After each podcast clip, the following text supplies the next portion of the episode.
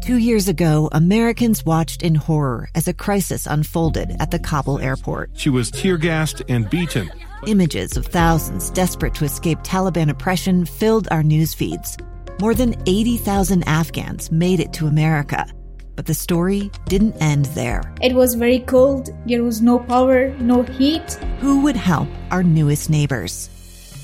I'm Andrea Smardon. In Stranger Becomes Neighbor, you'll hear the stories of some remarkable refugees who left their homes and their dreams behind only to start over from zero. Their only possession was three blankets. And you'll meet Americans who stepped up to help them. You want me to come when you deliver your baby. What can one person do in the face of an international disaster decades in the making? That's Stranger Becomes Neighbor. Find us at kslpodcast.com, follow us on Apple Podcasts, or anywhere else you listen. Let's get moving with Maria. Inspiration to spend a few minutes each day to get moving on the small things that can make a big difference in your life. Thank you for joining me today for Let's Get Moving. Today we are talking about planting your own food and the nutritional benefits of homegrown foods. And with me today from the Utah Department of Health, Laura Holtrup Cole and Judy Harris, both public health nutritionists. Let's talk about herbs and spices. And I know that they make a huge difference for me. I mean, it's fun in the summer to go out and like yesterday I went out the garden, snipped some fresh parsley and used it mm-hmm. in a recipe. So everything that I have that's perennial, of course, like chives and parsley and oregano. And I want to hear what some of your favorites are. Talk about the value of like planting things like basil and oregano in a garden. They just really pack a punch and having it accessible in your backyard. I mean, there's nothing like fresh basil. You can't you can't, you know, get it any better than that. And there's so many different varieties of basil. I think a few years ago I had like seven different varieties of basil. My favorite are just the sweet basil because that can go into anything like pesto or um, just your salads or anything you're doing. You know, you can serve it also with a little mozzarella cheese and some drizzled balsamic, and that's a meal in itself. You know, t- on on a tomato instead of a cracker. I mean, it's just oh, that's like my favorite. You know, you can dry some of these things too to have them year round, and those even the dried uh, herbs taste much more fresh and flavorful than um, you know buying something in the store that's been you know packaged for quite a long time. So, so, so you kind of hit on the value and how it changes the flavor of your foods. Laura, did you want to add something to that? Sure. Yeah, we I could talk all day about herbs. But yeah, it adds a lot of nutrition. A fun fact about parsley is it has more iron and folate than kale by weight. So it's really worth the effort to grow and, and get into your diet. But also, just the flavor of herbs um, really can boost the flavor profile of your meals. And like you mentioned, you just went out back and grabbed some parsley. It can help prevent waste because a big complaint of people is buying a big bunch of fresh herbs and then not knowing what to do with the half that you didn't use. So this prevents that from happening. Right. Do you know anything about comfrey? Just because I have it and I've never really done much with it, can you tell me anything about comfrey? I know it's been like um, used in teas and, and sort of um, in herbal remedies before, and it's one of those that has a really big leaf and it's really pretty even without the yeah. flower, but the little flowers on it are beautiful, which is probably why initially I planted it in my herb garden. Right, which I would say is a great value. if It's visually beautiful. Right. Um, I also haven't done much with comfrey. Um, I know uh, know you can do comfrey tea. The only other thing I've done with comfrey is when I'm planting potatoes. Planting a potato with a leaf of comfrey is supposed to make them grow faster. oh, who knew? Um, hmm. uh, who knew? But in terms of eating it, I, I don't know. Someone's going to have to tell us. What other things, as far as herbs, should people think about when they are they're planting an herb garden? What kinds of things should we be putting in there? You mentioned basil. I mentioned oregano because I'm Greek, and Greeks and Italians can't cook anything without oregano. So, of course, that one's in my garden. But what other right. things should we think about? So, we haven't talked much about the perennial herbs, which is important to to know which ones are perennial and which are not, because um, though that means they'll come back year after year.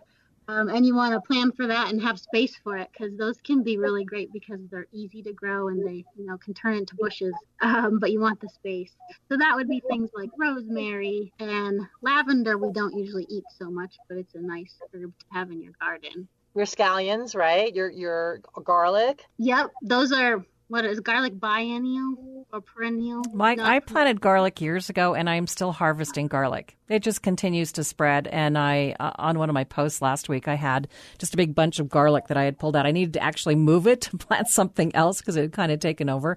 But there's nothing like the smell of fresh garlic. I mean, we know that garlic is aromatic, but fresh garlic is just on a totally different level. Yeah, and those garlic scapes are also so wonderful. That shoot that comes out of well, I guess it's the a certain type of garlic that you can harvest in the spring and use like spring onions. So flavorful. I have a ton of chives, so I know chives are another good one. I kind of use them in place of green mm-hmm. of onions often because I don't usually have green onions in my fridge for some reason, and they seem to be a good replacement for green onions. Yeah, so they have um you can put them in so many different things and there's nothing like the fresh onions. There's nothing like fresh parsley, although that's not a perennial. But but parsley reseeds and goes everywhere. Like it's not where I planted it, but I have plenty of parsley in my vegetable garden for sure.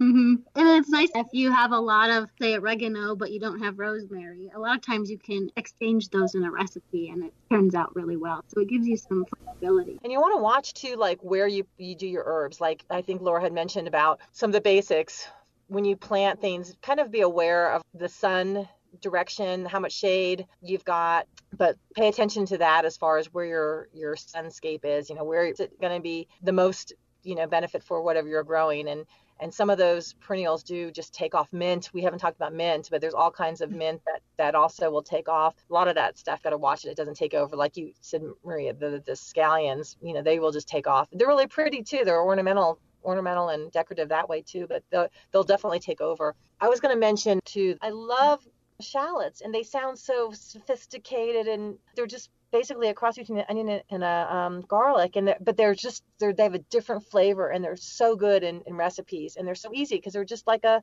a little bulb and they will continue to come back every year for you. Let's talk about mints for a minute. You mentioned how they can take over. I've had this happen. I have spearmint, lemon mint, chocolate mint, all different. The spearmint definitely wants to take over the entire place if I let it, so I have to be careful. But the good thing about spearmint is the roots kind of run up close to the surface, so they're easy to keep from taking over everything else. But you do have to kind of keep an eye on them. So talk about the mint. Why should we plant mint other than we yeah, love the way it um, smells?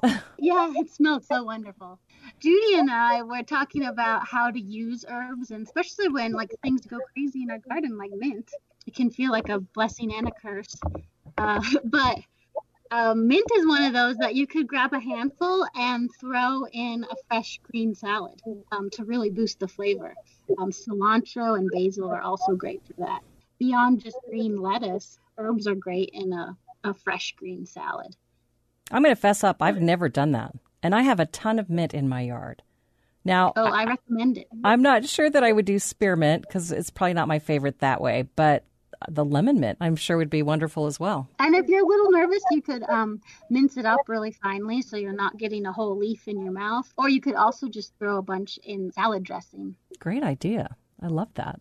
And don't forget to put it in your water. If you have a, a half a lemon or a quarter of a lemon or a, you know part of a lemon and a lime, and just throw some mint in there. That's a great way just to drink more water. Yeah, and of I, course teas, but during the summer besides the nutritional value, I think they add to the whole experience of our food. So maybe their value is greater in just the experience. Like you're talking about, you know, drinking more water because you've thrown a sprig of lemon mint in there. And I know that that would be true for sure. You uh, know, Laura and I were talking about this too. And as dietitians, we can get into the science of the phytochemicals and the anthocyanins in grapes or lycopene or, you know, whatever. And we can get into all that. But the reality too is we, it has to taste good. It has to be accessible.